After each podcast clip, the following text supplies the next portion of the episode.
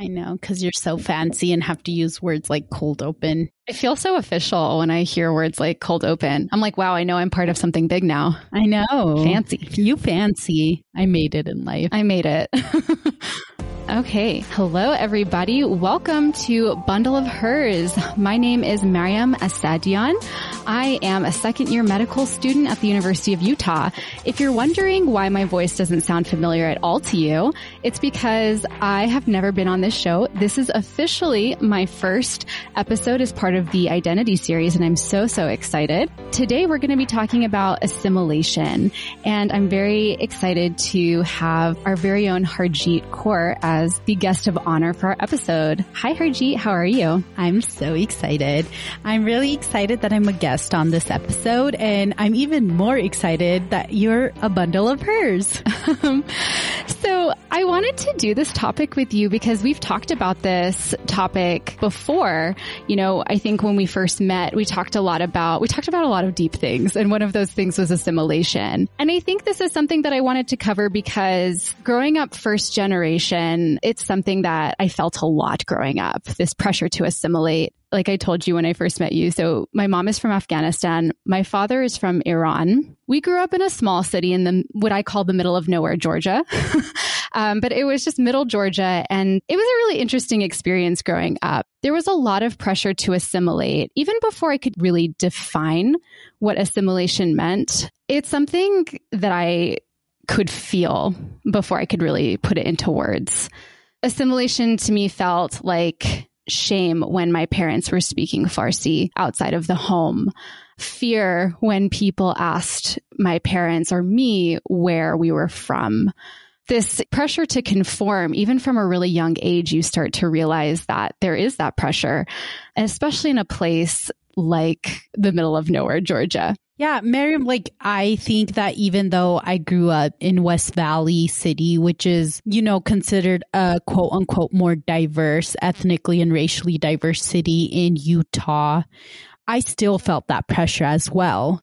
So to me, assimilation means, you know, this aspiration towards whiteness, like how close we could get to become you know, white people. And you would think that that's kind of not the notion that you'd have when you're growing up with so many kids from different backgrounds, a lot of immigrants, first generation immigrants, you know, second generation immigrants. Like you would think that that's not something that's there, but it's definitely there. I remember learning the word assimilation when I was in college, actually, for my ethnic studies class. And I was oh like, gosh, me too. yeah. I was like, oh my gosh, that's exactly what I felt like. Like I just felt like I had to be like everybody else, right? Like I had to just be like everybody else because it would make me feel the same and I'd have the same happiness because I wasn't feeling happiness, right? Like there was this constant pressure of like, you know, I'm different. And you know, when you're younger, being different is something that's scary not something that you should celebrate. Yeah, I had a very similar experience. I don't think I ever like critically talked about the term assimilation or even like defined it until I got to college, right? I didn't know that there was like a name for the feeling essentially. Growing up,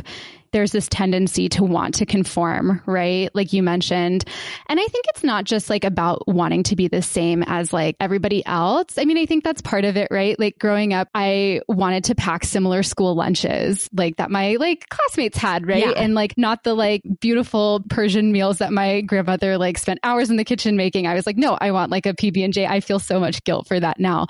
So part of it was like wanting to fit in with my classmates and like my peers. And I think there's a natural tendency for that. But the more that I think about it, the more I realize that I assimilated a lot out of fear and a want for safety just even like thinking about like going back to what I mentioned before when people would ask like my parents where they were from, I just remember being like six or seven years old and associating Middle Eastern or being Muslim because my family is predominantly Muslim as bad. Right. Mm-hmm. And just from a young age, like knowing that and feeling that like in my body, feeling that anxiety of when people asked, where are you from? And so as like I got older, as much as I'm like ashamed to admit this right now, as I got those questions growing up where I did, th- those were questions, first of all, that I tried to avoid. I didn't want people asking me where I was from. I didn't want people like asking like what languages we were speaking and things like that because it went deeper than shame. It was fear I was afraid people were not going to accept us. I was afraid that my family would be in danger if they weren't conforming. And you felt like people would see you differently and you didn't want, in a sense, that like less than, right? Yes. I think that's something I think about a lot too. Yeah it's really interesting to experience that as a child, right? Because kind of going back, like we talked about how we were able to critically think about assimilation in college, right? We define it, but like as a child, it's such a, you know, surreal experience going through something that you can't even name. And that was something I didn't know how to talk about growing up. I thought that was just an accepted part of living. Uh, I didn't know what it was like to live with a community of other Middle Eastern or Muslim people because we didn't grow up around a, a huge community or even a lot of our family members. Yeah. And so that was really interesting. Definitely a very isolating feeling as well. Did you, Mariam, when you were growing up in you say middle of nowhere, Georgia. you like paint a picture for me. I've never been to Georgia. Like, what does the community look like? Like, what are activities done in the community? Things like that, you know? So, disclaimer I really should not, Georgia's not all terrible. Georgia's actually a really fun place to be. I obviously hold it very near and dear to my heart, but where I grew up, I grew up in a city called Warner Robins, Georgia. Um, I call it the middle of nowhere, Georgia. But in reality, you know, it was a small city. It was an Air Force town. Um, it was a very predominantly Christian city. That was very obvious. It's it's still very obvious. Like you you drive like a mile down any road, you see a lot of different churches. So that's kind of like the dominant culture there, I think, is, you know, Christianity, going to church on Sunday and then going to lunch after was like such a huge tradition in the city that I grew up in. You know, knowing the people that you went to school with also went to your Sunday school, right? So okay. so like a lot of like that connection um, existed for for us yeah. So that's kind of what Warner Robins is. Yeah, I think that kind of paints a picture. And like when I think about assimilation, I know that there's a lot of different categories of assimilation, right? Like there's, are you assimilating to the language? Are you assimilating to the way you dress up? Are you assimilating to what you eat? Are you assimilating to what you carry in the world? And even though, again, I grew up in West Valley, I think it's interesting because my assimilation was a lot in education and the way I presented myself. Yeah. And how I felt like it would allow me to quote unquote get a place in higher education, right? Yeah. You know, that's not the first thing that I think of when I think of assimilation, but I think that's kind of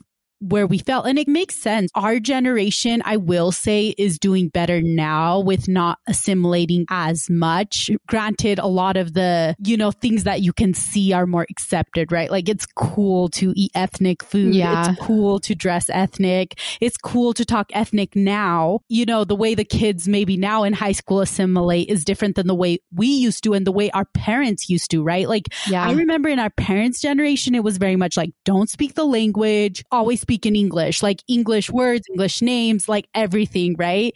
And now it's very you know, because it, it's cool. All of a yeah, sudden, I cool. totally, yeah, I could see that for sure. When I was younger, I get so mad at my younger self sometimes because now I talked about like when people asked me back then, like, what are you? Where are your parents from? I would kind of avoid or like deflect, right? But now, you know, whenever I introduce myself to people, I'm like, I'm Afghan and Iranian. Yeah. when I met you, I was like, before I even said my name, I'm Afghan and Iranian. Like, I feel so much pride about who I am. But I think you mentioned this really interesting point. It is like almost cool now to be able to speak different languages and, you know, grow up with different cultures in the household versus, you know, back then I mentioned that like I feel really angry towards like little Mariam because she was very ashamed of where she came from and didn't want to talk about those things. But then I like think about how difficult it was for us to grow up in that environment in those circumstances, you know, because things didn't change for me until I got to college and I had a community where I could talk about these things. When I saw other people who were first generation or came from different backgrounds that didn't conform to this dominant white Christian culture, who were able to talk to me about their experiences. And even if they came from different backgrounds, it's like, oh, I've experienced that too. I know now that that feeling has a name. And that was incredibly validating. So it's cool to talk about diversity now but it's also kind of like a shared trauma that we have growing up. It was not always cool. Oh, At least definitely. where like I grew up. I'm seeing this as like it's acceptable now to the people quote unquote in power because it's like their approval is okay with it. Yeah. And that's why we're okay to do this. But you know, it's like, yeah, I, I remember when I was growing up in some ways that I felt like other people were more quote unquote assimilated than me. And I'm sorry to say this, but you all know me from Bundle of Hers. I've grown a lot, but I used to be like, you know, that quote unquote person's acting so white. Yeah. now I feel bad because I understand. Yeah. You know, now I understand that it was a protective measure, right? Yeah. They were protecting themselves. They quote unquote acted white so they could feel safe and they could feel like they could do what was meant for them to do. Because, you know, the truth is someone could say that about me too, because I have assimilated as well. And I, I still struggle with it. You, s- don't we struggle with it still? Yeah, for sure. I mean, I think it's this tricky balance, right? Like we want to embrace and be proud of our culture. Simultaneously, we live here, right? We grew up here. You know, that's going to definitely influence how we identify in our experiences. And it's so funny that you mentioned that too, Harjit, because even yesterday, um, for all of our listeners out there, Harjit was like, Mariam, no offense, but I can tell you grew up here, right? And it was kind of like this really funny moment, but I've gotten comments from other people like, oh, Mariam, you act so white. And it's, it's something that's interesting to think about, right? Because I guess in some ways one could say like, yes, I do act more Americanized, the way that I speak, especially like I think about this a lot when I'm at school, like here in the med school. I'm like, I don't talk to like my peers like I talk to my family. Like, obviously it's different, but even just like noticing like I'm a different person when I'm at school versus like how I interact with my community, like even with you, Harjit, our friends, right? Versus how I interact with my family. So it's different. And the, I think the easy thing to say here is when I was little, I, conformed. I assimilated out of safety. And then in college, I rejected it all. But I don't think it was fully rejecting. I think it was more just being critical and aware. Yeah. I think it's beautiful you say that, Mariam, because I think there's an important distinguish. Sorry. Ah, you all know me, how I don't, I'm not good with words, whatever. Okay. so, like I was saying, there's an important distinguishing factor, right? Mm-hmm. One is assimilation and one is who you are with these complex identities, right? Yeah. I am Punjabi, but I'm also American. I grew up in West Valley, but now I'm in Salt Lake City and I spend most of my time here, even though I still live in West Valley. Like, I think that not everything we do is assimilation either. A lot of it could just be our American sides coming out, right? Yeah. And I think that that's the important thing to remember. I think assimilation just feels like you're doing something out of fear. Whereas, and you've touched on that a bit, it is super complicated, Mhm. but I do think it would be interesting to talk about kind of like I, I, mentioned assimilation as like a measure of safety. And I think like when we're young, we learn that. That was something that I, I learned pretty quickly, like at a very young age. But also, I think it's something that we're taught by our parents. At least in my experience, it was something my parents taught me. because violence is very different towards them than Yes. it was like us, right? Yes, I think there's some level of generational trauma for sure. I know that like my parents, you know, having to kind of go through the immigration process, that was a very difficult and very traumatizing process. For anybody who's not familiar, it is very difficult. And I think like they were faced with a lot of like a lot more blatant racism and Islamophobia, to be honest, than like my brother and I experienced. Mm-hmm. Especially with legal process, right? Like Yes. getting papers, getting a green card, getting a passport, Right. becoming a citizen. Yeah, I think about this a lot of the time when I think about how I was raised, like why my parents raised me the way that I did. I think there was a lot more pressure from my parents for us to conform. They wanted us to be able to relate to our, you know, classmates. They wanted us to have the same opportunities. And I think what that meant for our parents was not wanting to speak Farsi too much outside of the home, right? You know, this is so interesting because I think I mentioned that Georgia's a very Christian state. You know, that was felt so much by my family. Uh, to the point where they wanted us to be raised Christian and not Muslim. You know, I went to Sunday school. I wasn't raised Muslim like my parents were, like the rest of my family was. Oh, so they they were Muslim before. Yeah. Oh, really? Yeah. So like my extended family and like my parents, they grew up Muslim, right? In Iran and Afghanistan, they grew up Muslim. coming here, especially when they like had my brother and I in Georgia, where we were from in Georgia, you know, there wasn't a huge Muslim community. And my parents were more concerned at the time with us fitting in and being safe and having some type of community. So they put us in Sunday school uh, with the intention, not necessarily for us to be Christian, but just to have that. Like have a community. Yes. And be like the rest of, you know, of the people we were going to school with who were predominantly Christian, right? And it's interesting because it was protective. It was very much so, you know, we want you guys to have this community here you know, and I've like talked to my parents about, I've talked to my mom a lot about this is like when we were in church, we felt so isolated. We felt, we knew we were different. It wasn't just because we were the only Middle Eastern family there, right? The ways we were talked to in church, you know, people knew we were different. It just felt off. And I remember just not feeling comfortable being in that space. Um, it wasn't, you know, it kind of had the opposite effect of what my parents had intended that decision to put us in Sunday school was really born out of this trauma that my parents had gone through coming here, immigrating here, and kind of like facing, yeah, the legal system and a lot of racism and just kind of growing up, even like the pressure to assimilate was felt everywhere outside of the home. But it was really interesting to feel it inside of the home too from your parents. It's a kind of like to extend on that experience from my perspective. We also go to um, Gurdwara or Sikh temple every weekend.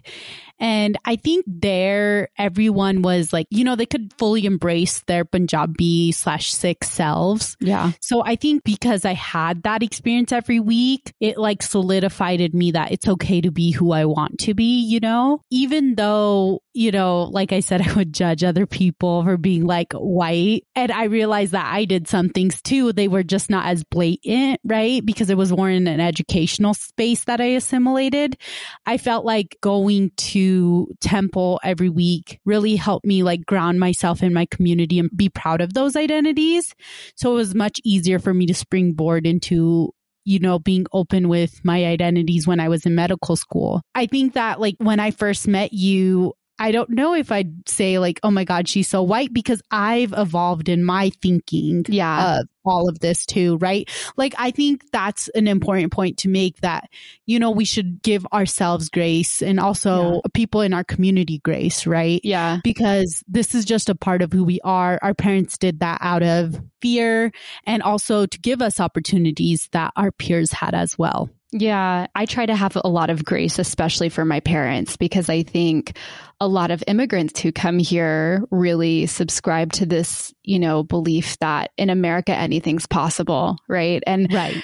I want to give these opportunities to my kids, but the small price I have to pay is I have to put my head down when racism happens, when somebody says something racist. Just, you know, I can't tell you how many times like I've heard from like my family, like, if somebody says something like racist or sexist, you know, I'm going to say something, but I can't tell you how many times people have told me, no, Mariam, just put your head down, work hard. You don't have to worry about this stuff. Right. Like just move forward. Right. Like, like that's the price I have to pay to make it here. Right. And if that's what assimilating is, right, is keeping your head down and, you know, not calling out the things that are problematic that made our parents' lives difficult, you know, to me, like that's where I really, re- I draw the line. And it's a difficult conversation too, because it, this is kind of just this ongoing thing I talk about with my mom. And I realized our parents didn't have the resources and the tools we had. You and I talked about defining assimilation and talking about it in college.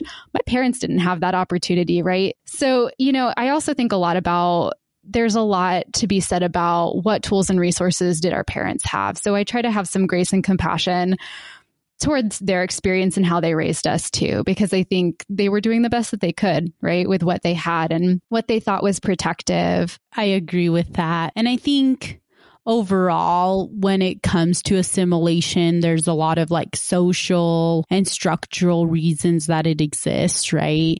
You know, it's a very complicated topic, but I think it's another tool of power that we always have to remember is carried by certain identities that have the power, right?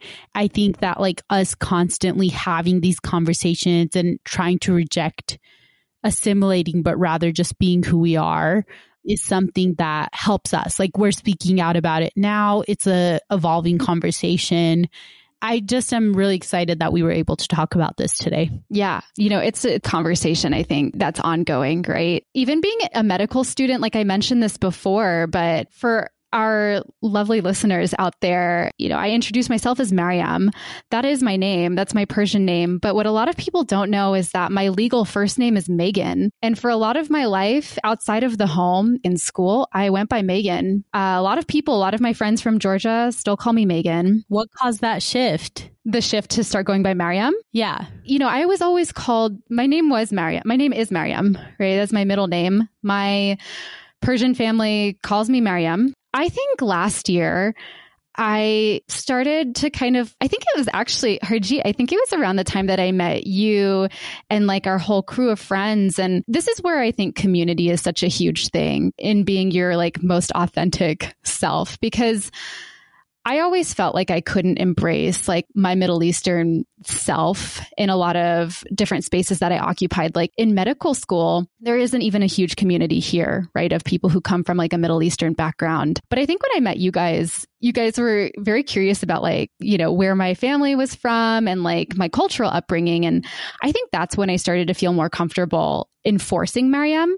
Whereas like in the past, like, you know, my partner calls me Mariam, my, my mom calls me Mariam. With my friends, I was a little bit more like, oh, you can, you can call me either. Right. Now, like I feel a lot more comfortable enforcing, not enforcing, but like Using. asking people to yeah. call me Mariam because it just feels, I feel like I can be more authentic with people. And Mariam, when I first met you, I remember your name was Mariam. And sometimes, you know, people refer to you as Megan. I was like, oh my gosh, that's the same person. People still do. Yeah. And I think that like I just wanted to also say the biggest reason I'm so excited you're joining Bundle of Hers. I know that this is your identity series and about assimilation, but I do want to say that like you are very vocal about change, right? Like being critical and changing and evolving. And I think that was apparent in this episode, but I think these voices are needed, right? Because people will want to continue to assimilate if they feel like that's the only voice in the room, right? And this is why like all of us speak out and talk about who we are so that people feel like it's okay to be that way because we don't see a lot of messages and signals that it's okay to be quote unquote who you truly are um, until it's all of a sudden cool.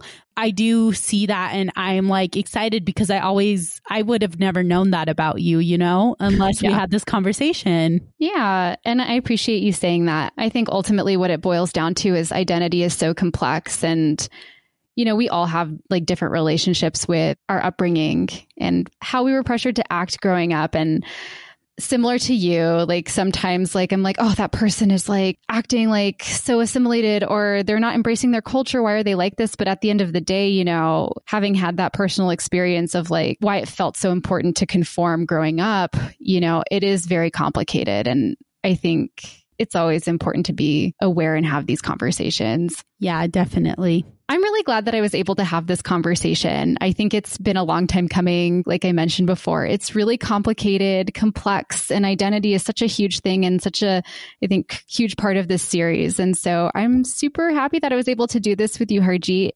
There's one more identity series episode um, next week, and that's going to be Lena's. So please stay tuned for that. It's going to be a really good one. Um, and thank you for listening to Bundle of Hers. You can find us um, Harjit, where can you find us? Yeah. Wherever you listen to podcasts. Yeah, wherever you listen to podcasts. This is something that, you know, you will get used to saying, but please find us at bundleofhers.com. We are on all podcasting platforms.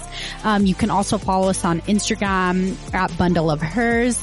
Um, please leave a comment on some of our cute pictures. Yes. And also see what's going on in our life. Um, so excited that so many of you all are going to join us. It's going to be so fun. Bye, friends. Bye.